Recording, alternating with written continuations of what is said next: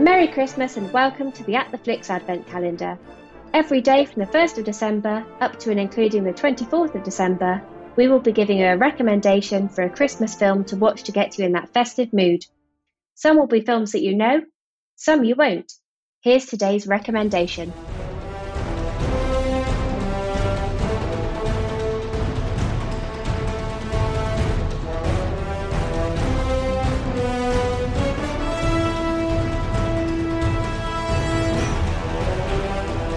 Had to work out a way to get a Marvel film into the list, a sort of early Christmas present for Jeff.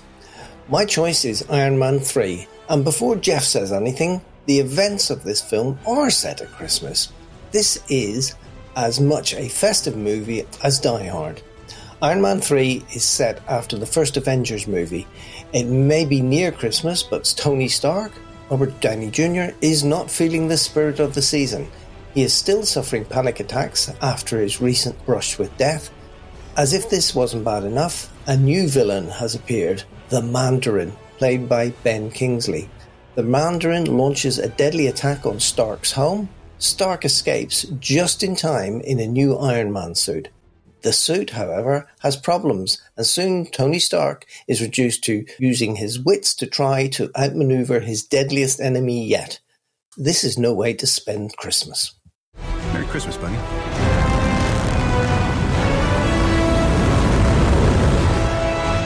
Jarvis, target extremis heat signatures disable with extreme prejudice. Yes, What are you waiting for? It's Christmas.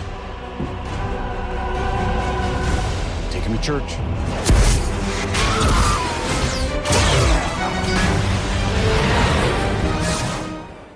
The third and final outing for Tony Stark in his solo Iron Man movies is a fitting end to this excellent series. Like most superhero comic fans, I have a lot of love for this movie and a few niggles. The story may be set during the Christmas holidays, but this is not full of the joys of the festive season.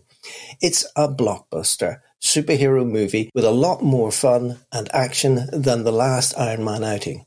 The movie closes out the series with one of the most impressive superhero action scenes ever.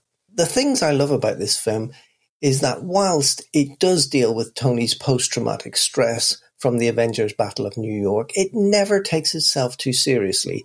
There are more one-liners and jibes in this film than the other two films put together. Yes, billionaire Elon Stark, uh, I mean Tony Stark's relationship with Pepper is on the rocks. He's burying himself in his work, suffering from insomnia, and is having panic attack episodes. But he is still joking through it all. Tony might be one of Earth's mightiest heroes, but underneath all that armor, there is still a fragile human mind. And it is that fragility that makes this movie unique in the Marvel Cinematic Universe. Yes, Jeff, I said MCU, deal with it. The film is essentially Tony's journey from self-absorbed narcissist to a caring, better person. He quite literally has a change of heart at the end of this movie.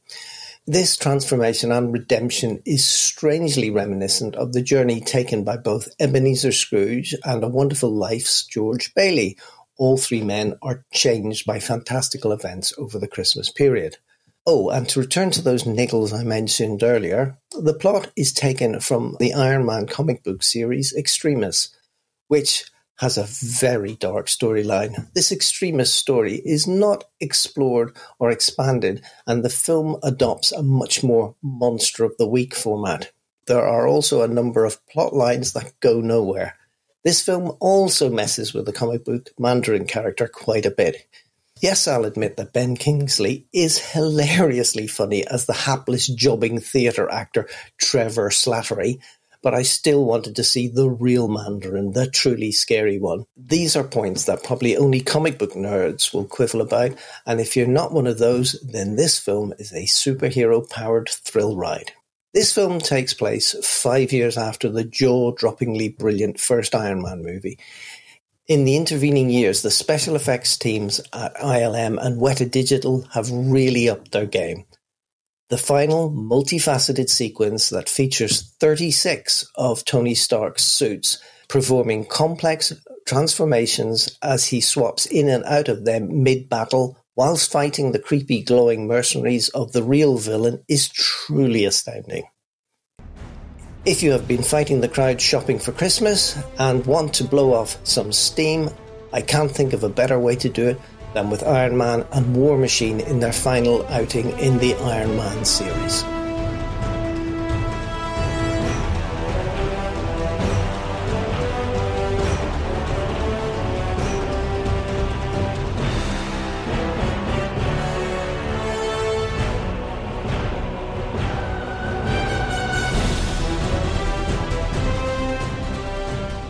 And finally, yesterday's Christmas cracker was what type of gun did Ralph want for Christmas in A Christmas Story?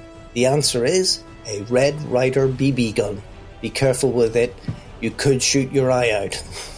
Today's Christmas movie question In which Christmas film did Mel Gibson play Mark Wahlberg's father?